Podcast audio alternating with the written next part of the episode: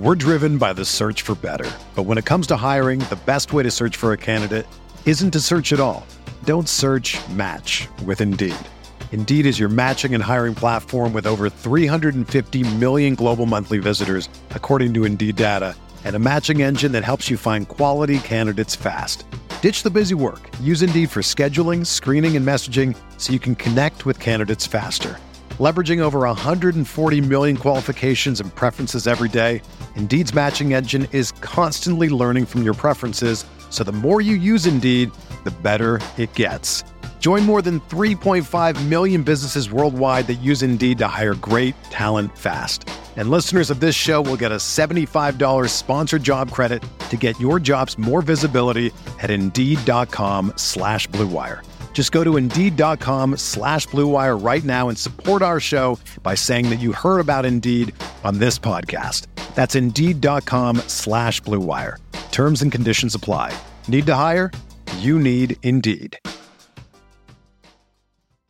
This podcast episode is brought to you by Coors Light. These days, everything is go, go, go. It's nonstop hustle all the time. Work, friends, family expect you to be on 24 7. Well, sometimes you just need to reach for a Coors Light because it's made to chill. Coors Light is cold lagered, cold filtered, and cold packaged. It's as crisp and refreshing as the Colorado Rockies. It is literally made to chill. Coors Light is the one I choose when I need to unwind. So when you want to hit reset, reach for the beer that's made to chill. Get Coors Light in the new look delivered straight to your door with Drizly or Instacart. Celebrate responsibly. Coors Brewing Company, Golden, Colorado. Hey, this is George Kittle, and you're listening to Candlestick Chronicles. Hey guys, what's up? Kevin Jones, founder of Blue Wire. Thanks for listening to this podcast. Do me a favor, send it to one of your friends. We're growing this network, grassroots style. It takes everyone. You're a part of our team if you send this to one of your friends. All right, enjoy this podcast and appreciate your support. What's going on, everybody? Welcome back to Candlestick Chronicles, the 49ers podcast on the Blue Wire Network. My name is Chris Biderman. I cover the 49ers for the Sacramento Bee. With me, it's Kyle Madson of NinersWire.com of the USA Today Sports Media Group.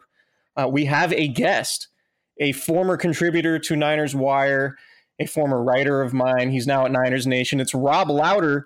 You can find him at Rob Lowder on Twitter. Rob, what's going on, man? How you doing? I'm doing fantastic, man. This energy is just infectious. Like you guys are bringing it today. I mean, my guys' second guest, like number two. Yeah, we had Danny Kelly yes. on earlier this week. I'm okay with that. I'm all right with number two. I mean, batting second is you know you're still in the top four. Well, and, and it, with lineup constructions nowadays, batting second is typically the best hitter. So right. no pressure on you. Right. No. Yeah. I, I can't. I'm not. I'm not the best podcast guest, but we'll we'll see how it goes. You're in Mike Trout's number two hole. Okay. No pressure. So, no pressure. Four hundred million. um, Caught Kyle's ew. so, so today we're gonna we're gonna take a look. We talked as we mentioned with Danny Kelly of The Ringer earlier this week about all sorts of different draft topics. This podcast, we're going to take a look at specifically rounds two and three for the 49ers and, and where we think they might go. So, what we did is we each came up with two different combinations of prospects for the 49ers at pick number 36 and 67 in round three. So I think we're going to head into this under the premise that the 49ers select a edge rusher, most likely Nick Bosa at number two. Um, barring anything crazy or unforeseen, it looks like that's the direction things are shaking out at. So uh, we each came up with different combinations and Kyle, why don't you start? Why don't you start with your first pick that you think the 49ers would make in round two at 36 overall, and then move on to, to your guy who you think might complement that pick at number 67 in round three? Okay, so I'm going to go, uh, both of mine, I have them going receiver, then safety, because I think the safety class is a little bit deeper, and I think you can get a, uh, a good player in the third round. There's a higher likelihood that you can get a good safety in the third round than you can get a good receiver in the third round. At least that's my line of thinking. So the first the first guy I have up is Kelvin Harmon. He went to South uh, excuse me North Carolina State. At the combine, he measured out at 6'2", 221. Not very fast. He ran a 4.640, but he was super productive his last two years at North Carolina State. In total, in three years, he caught 177 balls for 2,600 yards and 16 touchdowns. Uh, super physical. When he can't get separation, he's really good at using his body to box out defenders, and he's super big bodied guy. Uh, NFL.com's Lance Zierlein actually compares him to Mohamed Sanu, who had a couple of really good years under Kyle Shanahan in Atlanta. So I think Kelvin Harmon, while he's not a super explosive athlete, he's not uh, like if you if you watch his tape, he's not amazing after the catch, but he does fine, and he's really really effective in the red zone. And we talk a lot about how Kyle Shanahan doesn't typically want just like a big receiver you can throw it up to in the red zone. You got to be effective in other areas of the field. And I think Kelvin Harmon over three years at North Carolina State showed that he can do that while also being a dynamite red zone target. He's my receiver pick. Yeah, he had a thousand yards over the last two seasons, uh, seven touchdowns last year. Um, so I, I definitely think that's possible. Uh, who's who's your third round guy? My third round guy uh, to pair with Harmon is Marquise Blair from Utah, and safety. I uh, yes, the safety. Sorry, he ran a four four eight at the forty. He comes in at six one, a buck ninety five. He is. I I heard his name and just kind of started watching him a little bit because that's how my early draft stuff kind of goes. I just hear a name and, and watch him. And I just can totally see how John Lynch would fall in love with the way this guy plays safety because he plays like he runs around on tape like somebody uh, said something mean about his family on the other team, and now he's taking it out on them for 60 minutes. and it's just you can, and he's super athletic. I think I think he can play both safety spots, um, and I think that versatility is good. So that that chip on his that he plays with on his shoulder and then combined with with good athleticism and versatility i think makes him a good uh, a good prospect to throw into the mix for the 49ers at safety. Yeah obviously with jimmy ward and, and adrian colbert coming back the 49ers should hardly feel comfortable with those two guys i guess atop the depth chart and whether or not you want to throw Jaquiski Tartt, a strong safety into that mix as well. He's played free safety a little bit before but yeah safety i think is an obvious need. So rob why don't you uh, why don't you offer up your first pairing of prospects for for the second and third round here? Okay, so my first for the second pick, be it a second round pick, it'd be number thirty six. I went with Hakeem Butler, wide receiver out of Ohio State. Now I have the same combinations as Kyle. I went with receiver safety for the same reasons he did. Um, I just feel like that's it's a combination of value and need for the 49ers. They're probably the two. If they're going edge rusher in the first round, which you kind of already established, then it's got to be either a wide wide receiver or a safety for me. As long as now teams big boards line up and stuff, you don't always just want to throw a dart at the board and take one of those positions. But um, okay, so Butler is not he's exactly the opposite almost of what we'd established as kind of being like a Shanahan type of receiver. I would maybe not exactly the opposite, but his routes aren't the best. Um, he has focus drops kind of common. Like they're they you know I think he had like 12 this year. I think we talked about that. Um, but he's an absolute freak. He's 6'5", he's 225. Uh, his hands are huge, 10 and three quarter inches. Uh, he's just one of those guys that I feel like somebody like Shanahan, especially now that they've brought in Wes Welker as the receivers coach, a guy who can run routes with the best of them. Uh, you see a guy like that, and as a coach, you have to be able to look at somebody like that and say, I will – make them better at what I want them to be better at. You know, it's just it's a matter of just needing to coach someone up.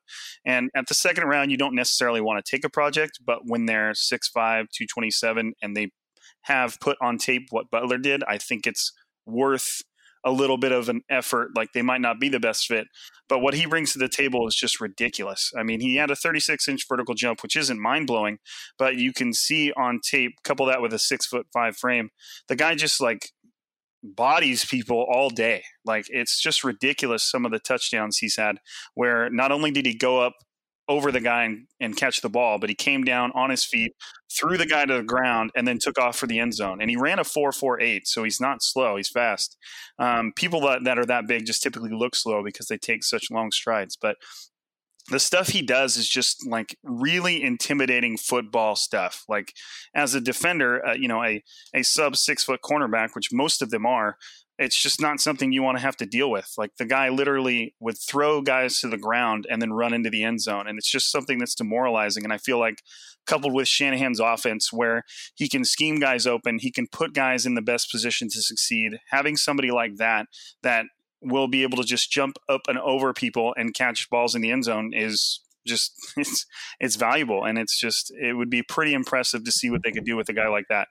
Um, he averaged 22 yards per catch last year. Right, that's ridiculous. Which is and and he scored nine touchdowns. Right, and it and Iowa Iowa State doesn't have like the you know they weren't blazing with with throwing the ball down the field or anything like that. A lot of those plays, those touchdowns, he made the hard way. Like it wasn't these easy coast ins. So it's it's pretty impressive what he's done. So I mean, I could gush about him all day, but I, I feel like just having him in Shannon's, Shanahan's offense would give back to a little bit towards what he had in Atlanta with Julio Jones. Now, Hakeem Butler is not Julio Jones, but it's just a guy that everybody I feel like would eventually have to account for. Um, so my third round pick uh, was uh, I think it's Juan Thornhill. I don't know how to pronounce his first name. Uh, it's Juan. Juan. I figured that was the easy take, but I wasn't sure. Um, and that is for the sole reason that the 49ers didn't address free safety in the in free agency like I feel like everybody thought they were going to. There were some good options out there. Earl Thomas was the shoe in. I even wrote about him like he was a shoe in, and I feel like with the contract he got with the Ravens, he just they they probably he probably priced himself out of the 49ers. Um, but so and and he's and he's if he falls to that pick, which I'm a little doubtful he will. Um, he's just the perfect mold for a free safety. Um, he's he can kind of do it all, and he, he's a lot of people have talked about his versatility and whether or not he could play cornerback. I don't think he should play cornerback because he's proven that he's a good safety. But a guy who can be moved around the defense like that, we've seen how Robert Saleh kind of likes how, how to change things up. Um, I think he's had almost nine interceptions over the past two years. Let me see where he was at. I'm getting him, you know, 10 interceptions over the past two years. And those are all at the free safety. He's got the speed to move around and be that one guy that they can rely on back there that they didn't have. He ran a 4 4 2. So, I mean, if you think about running that kind of speed, starting in the middle of the field, he's going to be able to get over to the edges uh, to back up the cornerbacks. And I feel like the 49ers have absolutely no one there worth worth hedging their bets on. Now I know that they like Jimmy Ward a lot, um, but that story has has been beaten like a dead horse. So it's it's I feel like that needs to be where they go with the pick if somebody like that falls to him. Now, like we've already said, the draft's a crapshoot. Is he going to be there? I don't know. Um, I know his combine was ridiculous. Right, right. His vertical jump, four inch vertical jump. Like who does that? Yeah, but 44 inch vert and 141 inches in the broad jump, both in the 99th percentile. Right, and that's um, exactly um, the type of guy you want flying in from the center of the field, going up and getting in front of a pass before it even gets to the cornerback and the receiver. Yeah, 20 pass breakups and nine interceptions. Uh, just a ton of ball production too. Right. So yeah, I, I definitely think he would be a possibility for uh, in round three if he's there. Right. Um, I'm curious. I'm curious to see how people view him after the combine because he's not. A, he's definitely not a big guy. He's six foot, 205 pounds. Doesn't have long arms. Doesn't have big hands or anything like that. But just a super athletic dude with a ton of ball production right. at Virginia. So. I feel like when it comes to him, they're just going to look back at the tape and see the kind of production he had. He almost had 100 tackles and you know six interceptions, seven pass breakups. It's like it's all right there. So it's will he last around three? I doubt it but I found plenty of, of kind of big boards that had him in that area. So I feel like if he falls to the 49ers right there, it's kind of a shoe in. Danny Kelly mentioned yesterday that he could envision the Seahawks trading back and taking him in the first round.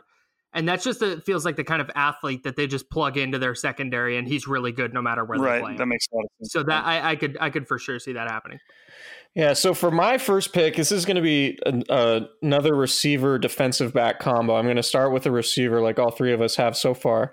Um, I'm going to go a little bit different route though. You guys both went after big, uh, big targets, sort of the the prototypical red zone type threats. I'm I'm going to go a little bit different direction. I'm going to go with Deebo Samuel from South Carolina, and um, I, I've sort of been locked in on him since the Senior Bowl when you saw what he was able to do in some of those red zone clips and one on ones where he just completely, you know, dusted cornerbacks and, and got like five yards of separation just with, you know, two quick steps off the line of scrimmage. And I think if we've learned anything from Kyle Shanahan in his two years in terms of the way he val- he he evaluates receivers, it's that he's looking for those guys who can beat man to man coverage, beat press coverage, and gain separation off the line of scrimmage and with their cuts. And I think Samuel's one of the best route runners in this class. Um, I think he's really tough, and I think his work from the slot, where he he played predominantly at in college, sort of translates to what Shanahan wants from a Z receiver to, to replace Pierre Garcon. He's fearless over the middle. Um, he is a good athlete. He's not as he's not like super athletic, um, but he did post 39 inches in the vertical jump. His 448 uh, is a little bit. I mean, I guess it's average speed. Um, he has big hands. He's 5'11, 214 pounds. He's really good after the catch, which, which is another attribute Kyle Shanahan likes from his receivers. I think um, the majority of his yards were after the catch yards. I'd have to look it up. But I just think when you talk about the the prototypical um, Kyle Shanahan receiver, it's it's always about movement skills and route running rather than um, the big physical traits. So I think when you look at Samuel in particular, like with how he would fit as a Z receiver, I think he's he's kind of the perfect guy. And the 49ers got a close up view of him at the Senior Bowl when they coached the South team uh, that he was on. So um, yeah, he had 592 of his 882 yards last year were after the catch. Um, and he scored 11 touchdowns. He only had four drops all season.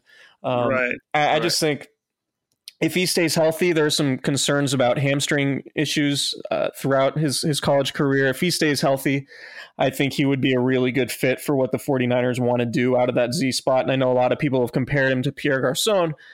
And so obviously the 49ers have a void with Pierre Garcon no longer being around. I think Samuel is a guy who could come in right away and compete for snaps with Kendrick Bourne at that Z spot and probably displace him. And he has the speed um, that that Bourne might lack. They're probably similar route runners in terms of their change of direction skills, but I really like Samuel, and I think in the right system, like Kyle Shanahan's, he could be a really good player. Uh, just a guy you could probably rely on over the middle um, more of a possession receiver than Dante Pettis. I think. I think those two, Samuel and Pettis, if they're paired together, would would work nicely to, in in in conjunction with one another, and I think they both fit what Kyle Shanahan wants from those respective positions. So Deebo's my guy. Um, can I can I jump in on Deebo real quick? Yeah, go for it. Just just to to expand on something you said about him being good after the catch. He also ran the ball 25 times in college and scored seven touchdowns. Right. Uh, his his sophomore year, he had six touchdowns on 15 carries. He also returned some kicks. He had four kick returns in 42, uh, four touchdowns on 42 kick returns, uh, and averaged 29 yards per return. So he's uh, that's something that Shanahan likes as well, uh, and a reason they like Pettis a lot um, was was that kind of versatility and and what that says about them as a receiver uh, that they can right. be effective running the ball and returning. Yeah, uh, yeah, that was that was one thing with with Dante Pettis too coming out. He was a good return man, and and Shanahan talked about that. You can learn a, about a football player by the way he carries the ball and sort of the moves that, the, that he makes, and obviously Pettis was good at that. So, um, yeah, that's why I'm going with Debo, Deebo at 36. Uh, I'm going to go at pick 67 in the third round. I'm going to go cornerback and it's uh, it's a position the 49ers have have addressed in the third round in the last two drafts. I just think with Richard Sherman, you know, we don't know how much longer he's going to be around, and you need to fortify that position and maybe create a little bit more competition um, at the back end of the depth chart now, and maybe that could spit out a really good starting caliber cornerback down the road. So I'm going to go with Isaiah Johnson of Houston, um, a another tall, long armed um, sort of toolsy guy who a lot of people think is going to fit well in a cover three Seahawks style scheme. Um, he's six foot two, 208 pounds, 33 inch arms. He ran a 4 4, which is one of the faster times. And there are a lot of um, long armed corners in this in this draft class. And I think his, his 40 time was one of the fastest. Uh, 6.81 in the three cone, that's above average for a corner, particularly of his size. He's just a really good athlete. I think some of the production at Houston wasn't necessarily there, but I think you look at just his physical tools, and the 49ers did with did this with Tarvarius Moore last year. They're taking they would be taking a chance on the physical traits and hoping they can coach him up into something that that they could use potentially, you know, as a starter going forward. So I would throw as as much as they need help at safety. I I wouldn't ignore the cornerback position altogether. I think um, because eventually they're going to have to replace Richard Sherman, and and if they don't do it now, then it's going to be a little bit more difficult next year and you have to wonder you know next year they might need a tackle and and so are they going to be able to invest in both a premium you know a starting corner and a tackle or are they going to address one of those positions in this draft? I think there's a possibility that that's the route that they go, just so they can get somebody in the building that they can start developing um, for you know the the scenario when Richard Sherman steps away from the team or retires or um, gets cut. We just don't know what's going to happen beyond this season with him. So I would fortify the cornerback spot. Obviously, it's a position of value. Um, we haven't seen Ahkello Witherspoon or Tarvarius Moore really establish themselves as surefire starters yet. So I'm going cornerback with uh, with Isaiah Johnson in round three there. So uh, Kyle, why don't you go? So so far we've gone. Um, we pulled pull back the rundown. So you've gone Kelvin Harmon and Marquise Blair, Kyle. Rob, you went Hakeem Butler and Juan Thornhill. I went Deebo Samuel and Isaiah Johnson. So Kyle, why don't you get us back going? Go with your second pairing of uh, of second and third round prospects. Sure. Before before we get into that, I felt it necessary to mention the fact that Lance Zierlein's comparison for uh, Isaiah Johnson is Ahkello Witherspoon. there you go. Yep. I didn't even Chris, see that. I'm Nice job, Chris. so proud of you, man. Uh, okay, so I'm going to start with a receiver again, and a guy that I'm not sure if he'll fall to number 36, but if he does, I feel like the Niners would have a hard time passing on him. Uh, it's Arizona State's N'Keal Harry. He uh, measured out at the combine 6'2, 228, and he just does. I, I I watched quite a bit of Arizona State this year, and I don't think there's anything Harry can't do on on the field he's he plays faster or at least looks faster than the 453 that he ran um, he's he just finds ways to get open. He's good in the air. He's good after the catch. I wouldn't be surprised if he's the first receiver gone but if he does fall to 36 i have a really hard time thinking the niners pass on him because i think he's one of very few receivers in this class with like number one go to wide receiver traits. And I could absolutely see a scenario where where the 49ers take him uh, with the number 36 pick. The last two years in 2017, he had uh, 1,142 yards on 82 catches with eight touchdowns. Last year, only 73 catches and 1,088 yards, but he posted nine touchdowns. Uh, they they had him run a little bit. Um, he didn't do a lot on on in the return game, but there's just he I I think he's one of the most well-rounded receivers in this draft. I have a hard time believing he falls to round 2 and if he does the the 49ers would have to scoop him up because I think they can plug him in and have him be one of their top wideouts pretty early on.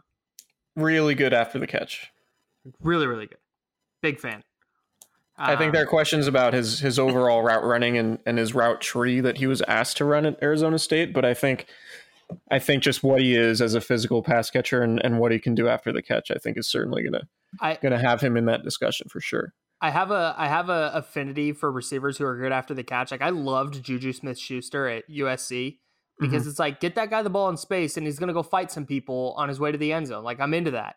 And I, I think I think that's the type of player N'Keal Harry is.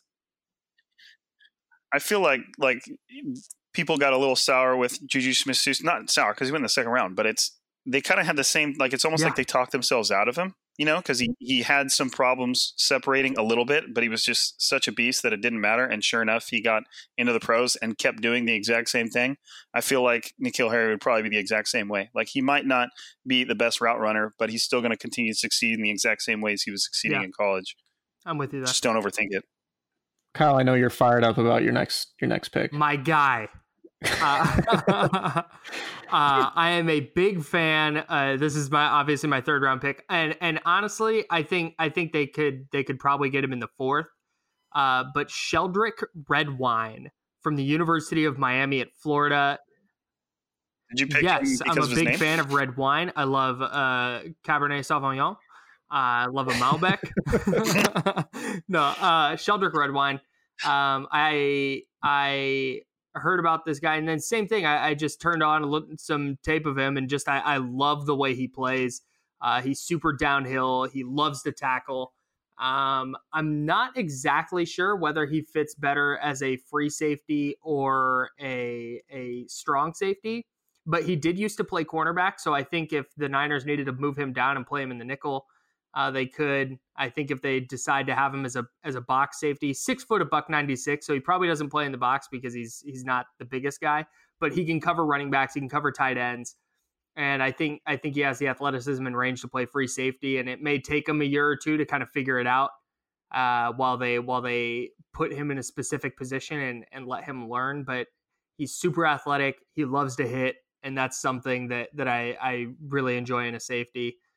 Um, yeah, I, I am a big fan of Sheldrick Redwine. Uh, five interceptions the last two years. He had three sacks last year. Uh, ten pass breakups the last three years. He forced a couple of fumbles. I'm, I'm, he just does a lot of things really well, and I think he'll develop into a really good player. All right, Rob. You went Hakeem Butler, the first Hakeem Butler and Juan Thornhill, your first one. So real quick, I'm sorry, you guys didn't have Sheldrick Redwine takes. I have not watched much Sheldrick Redwine. okay, that's fine. I fine. think okay, my, my exposure sure. my exposure to Sheldrick Red, Redwine has been through your Twitter feed. Perfect. That's to be that's honest. exactly what I need. Yeah. Isn't there an awesome photo of him somewhere with the with the U chain? Yeah, so like the, the turnover their, chain. Yeah, he has his turnover chain and he has a whiteboard that just says the crib on it. yeah, right and that's I what think, it is. I think that's just uh, I think that's a phenomenal photo. And I'm a we fan. need more more sideline props from the I 49ers this year. Yep. Well, well, you know what? Next episode, we're talking sideline props for the 49ers. Rob, that's not a, that's actually not a bad idea. We'll write that down. I'm in. All right, Rob, your second your second pairing. Uh, Nasir Adderley, safety, small school guy out of Delaware. Uh, for the exact same reasons, I went with Juan Thornhill, um, but better. He's just he's like a little bit better, so that's why you would take him in the second round instead of the third. Um, he is crazy. Like watching this dude play football is so much fun. It's ridiculous. He's a freak athlete. Uh, he didn't do a whole lot of stuff at the combine. He didn't work out. I, I, I, Right. He didn't do the workout, but you just have to watch him play football because it's ridiculous. He, I would assume, just by what I've seen, uh, he probably would have ran like in the four fours because uh, he just has ridiculous range. He's very Malik Hooker esque, mm. if you don't mind me bringing that guy up. All again. about Malik Hooker. Um, he, All about it. Right. Right. There's plenty to be said about him. You could go back and listen to the old Niners Wire podcast. It's all it's all recorded. It's all down there. Um, He's just, dude, it's it's he's exactly what the 49ers need at free safety. And he seems like a guy that would just develop into, you know, the, the whole 10 year starter thing that you want. Um, he plays with this super unique blend of physicality and range. Usually, when you have range guys, you don't expect them to kind of come down and hit, but he's like a slot corner, uh, a perimeter corner, and a deep free safety all rolled into one. And he used to play corner, so he's got a lot of that the coverage skills and the understanding of route concepts and stuff all built into his game, which kind of leads to him being in the right place at the right time all the time. Um, he's another guy that, I, even though I have him at the beginning of the second round, he could creep into the back end of the first round depending on what team needs a safety. Um, he's had nine interceptions over the past two years, 10 pass breakups, uh, a high number of tackles because he's he doesn't shy away from contact whatsoever. Uh, he just plays with that chip on his shoulder that you want to see. One of the most cliche things you could possibly say about a player. But it's just you just have it's just one of those things. He makes football fun, especially on a defense in a position the 49ers need so badly. I mean, if if I was ranking the positions of importance on the 49ers defense, it'd be edge rusher up top because I feel like that's kind of the way it is for almost every defense. And then uh, the free safety would be the second. So getting a guy like this, I feel like you'd be getting two first round quality players that are immediate starters in a position of need at an area where it's not you're, you're not reaching just because it's a position of need. So um, he's my second round pick super big fan. Um, and then i went with for my third round pick i went with stanford receiver jj Ar- how do you say his last name? Arcega yeah. whiteside? Ar- okay okay i thought so. I've been picking all the difficult names. Um, uh, I mean, red wine isn't isn't really difficult. Name. It's just top awesome. notch name. So elite name even. Right. It's just just great. Yeah. Um, which is another guy that I chose. Not he just one of the things I wrote about recently when I, I wrote a, a piece about finding a receiver in every round, first four round of the draft, and it's I'm not necessarily trying to pick big receivers. It just seems like there's a lot of bigger receivers in this draft that um, are good at the small receiver stuff. Like uh, Whiteside is it Arcega Whiteside? I'll just keep calling him Whiteside. It's so much easier to say. JJ, wherever we're going to go here. Um, he's a super good route runner for his size. You would watch him play, and the kind of catches he makes would lead you to believe that he's not a good route runner because a lot of the times Stanford would just throw him up the, the ball in the end zone. I mean, he's 6'2, 225. He's not huge. He's not Hakeem Butler huge, but he knows exactly how to use his side size. Both of his parents were professional basketball players. Um, and he plays like that. He scored 14 times last year, which is pretty ridiculous. Probably on the on the high end of all the receivers in the draft. And uh, quite a few of them, even if they weren't scores, they were just throws down the field where he would put himself in front of the defensive back and go up and catch the ball with them hanging on his back. And he didn't care. And it was super impressive. Um, I feel like the fact that he's from Stanford is going to give him that old John Lynch edge you know they were all there. They always go to stanford pro days so it's not like a huge deal that they were all there um, lynch shanahan and welker but you know I feel like he might he might give him a little bit more of a look because he is a Stanford guy, and I feel like he's going to he kind of has the route prowess that Shanahan's going to appreciate. He's not a bad bad route runner whatsoever, but he also has that kind of red zone weapon possession guy, throw it up if you just need to score here type of thing um, that'll help out. I mean, like I said, he can still separate, and he can separate pretty quickly in the red zone. He's got quite a few of those on tape, but he's one of those guys you'll just be able to throw it up to in a bad situation, and he'll come down with it. Yeah, another one of those guys. I mean, I, I think I, I, I see why he fits and why why you know people would go for receivers who sort of complement the rest of the group. Like Arcega Whiteside is. I know people talk about his his separation and route running maybe being underrated at this point, but you know, like he would complement the, the rest of the 49ers receiving corps because of that size and that jump ball ability. And, and we've talked a lot about them being the worst red zone offense in the league last year. Getting somebody who can just win you a jump ball um, could be helpful. Although, I mean, I don't know if Kyle Shanahan's ever just going to do that. Like, ever just throw you know multiple jump balls a season. I think he mentioned at the owners meetings like you throw fades maybe two or three times a year. Um, so that'll be right. interesting to see how they approach that. I, I, think overall with this receiver class, because we've, I mean, we've talked so much about these bigger guys, is like, is Shanahan going to deviate from what he likes? Or um, just just because you know the the 49ers have struggled in the red zone, or is he going to stick to stick to his guns and try to prioritize guys who separate? Because there are, like you guys have mentioned, some res- intriguing guys who are just bigger and maybe go against the grain in terms of what he looks for. But uh, so with my second grouping, uh, I'm going to go safety at pick number 36. I'm going to go with Darnell Savage of Maryland, a free safety. Um, also, an elite um, name. Really, a really, really, good, good name. name. Savage is a good name, particularly for his safety. Uh, super athletic dude, uh, really aggressive. He ran a 4.36. He has a 39 and a half inch vertical jump, 126 inch broad jump. Both good numbers. Um, I think you know the the metrics all scream that that he's a really good coverage player. Uh, but I think if there's a knock on him, he might be over aggressive at times, and it might lead to missed tackles. So that's probably something he would have to shore up. I think he would probably be a, a near first round consensus type player if he was a really good tackler. Um, and that's something that, like I said, he'll he'll have to he'll have to patch up. But hey Chris, 10, 10 pass breakups, yeah. In that area of the game, would you say that Darnell's average I'm going to ignore that. Savage had four interceptions, uh, three coming in 2018. That was just brutal. I'm sorry. Um, I'm still getting over that. Obviously, not a big dude. He's 5'10, 198 at the combine, but just somebody I think all the reasons that we've mentioned safeties before, just a really good free safety prospect uh, who has sort of the intangibles, the the the uh, the mentality, the the tough attitude that the 49ers want to insert into the group. I think they still sort of lack the the alpha mentality in the back end of that secondary. I think they have Richard Sherman and then a bunch of sort of quiet guys.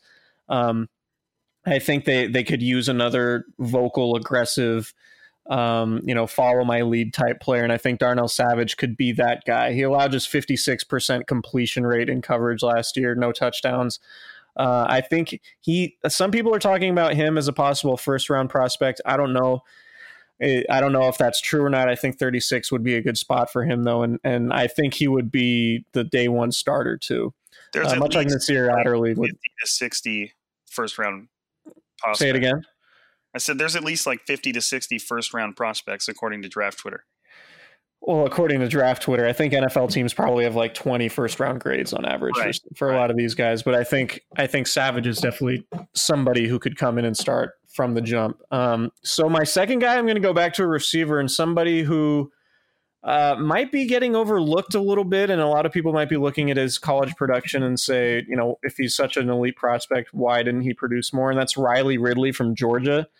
Um, you you just watch him run routes. Like he's a really really good route runner. And I've seen people write that they think he's the best route runner in the class. I don't know if he's a better route runner than Deebo Samuel. He might be. Um, he didn't test all that well at the combine either, but just looks like a really good player who didn't get targeted all that much. He only had 60 targets last year. Um, a lot of people think that his best football is going to be ahead of him and and I guess the, the one thing that I would look at, and I mean not one thing, but one area of concern maybe he ran a seven point two two in the three cone, which is in the eighth percentile, and typically Kyle Shanahan covets dudes who, you know, run six point seven five or below. I think that's right around where Dante Pettis and Trent Taylor ran, uh, leading up to their drafts, but.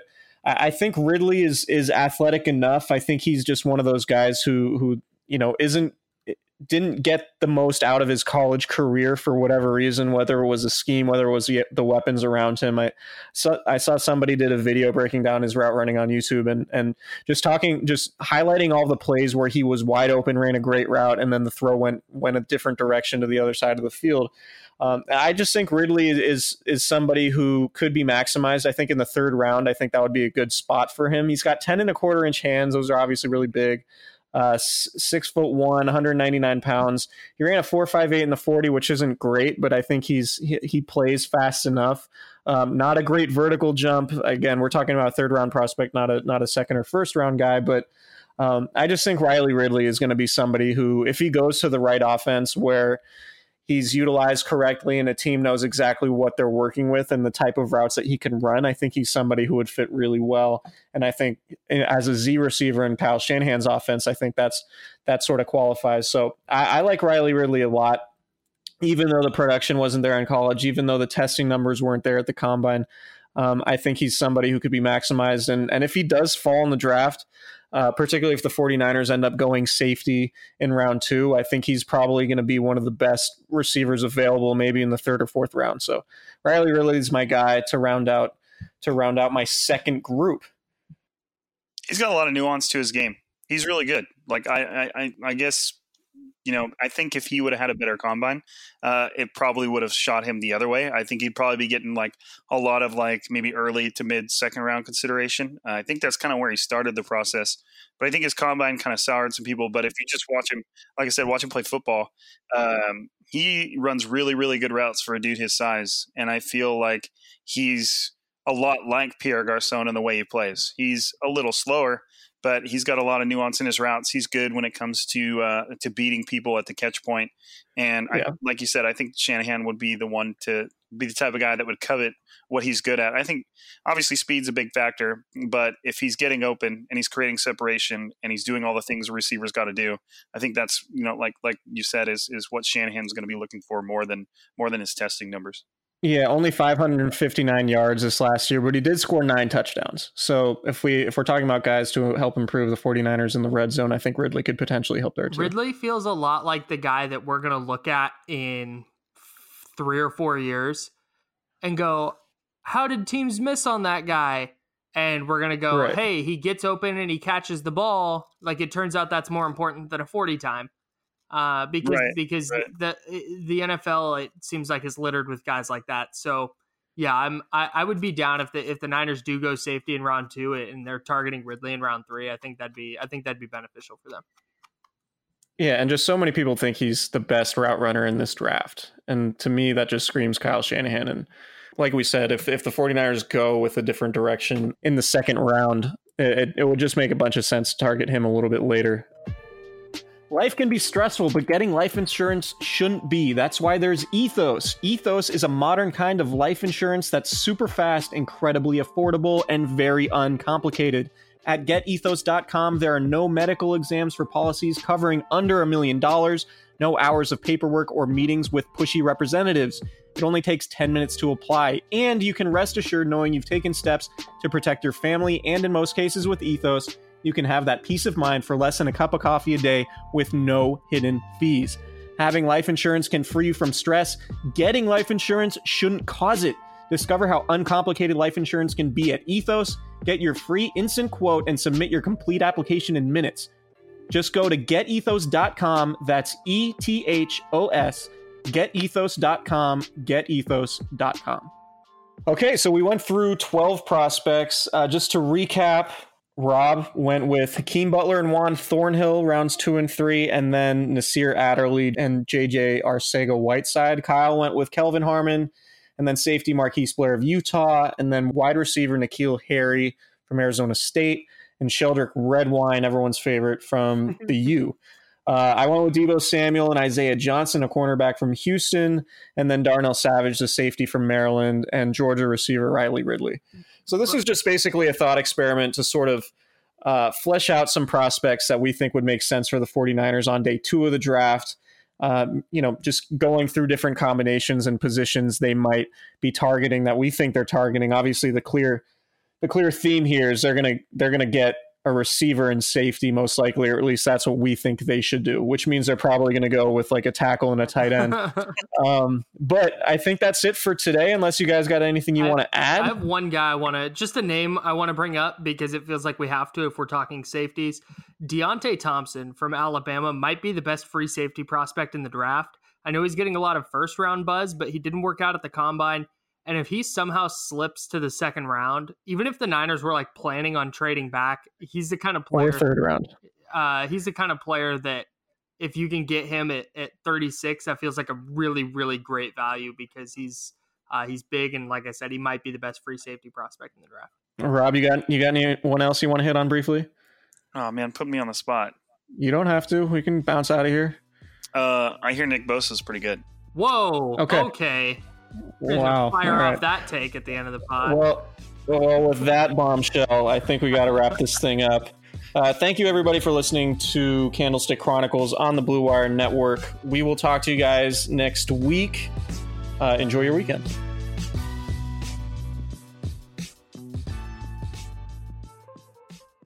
Everyone is talking about magnesium. It's all you hear about. But why? What do we know about magnesium? Well, magnesium is the number one mineral that 75% of Americans are deficient in. If you are a woman over 35, magnesium will help you rediscover balance, energy, and vitality. Magnesium supports more than 300 enzymatic reactions in your body, including those involved in hormonal balance.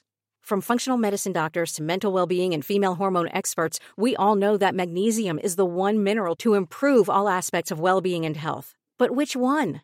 Magnesium Breakthrough from Bioptimizers, the trusted choice recommended by leading experts with seven best absorbed forms of magnesium to ensure your body receives the support it needs for overall well being. Go to bioptimizers.com slash balance today and use code BALANCE10 for 10% off. Support your journey to wellness at B-I-O-P-T-I-M-I-Z-E-R-S dot com forward slash balance. Magnesium Breakthrough from Bioptimizers, your foundation to optimal health and vitality.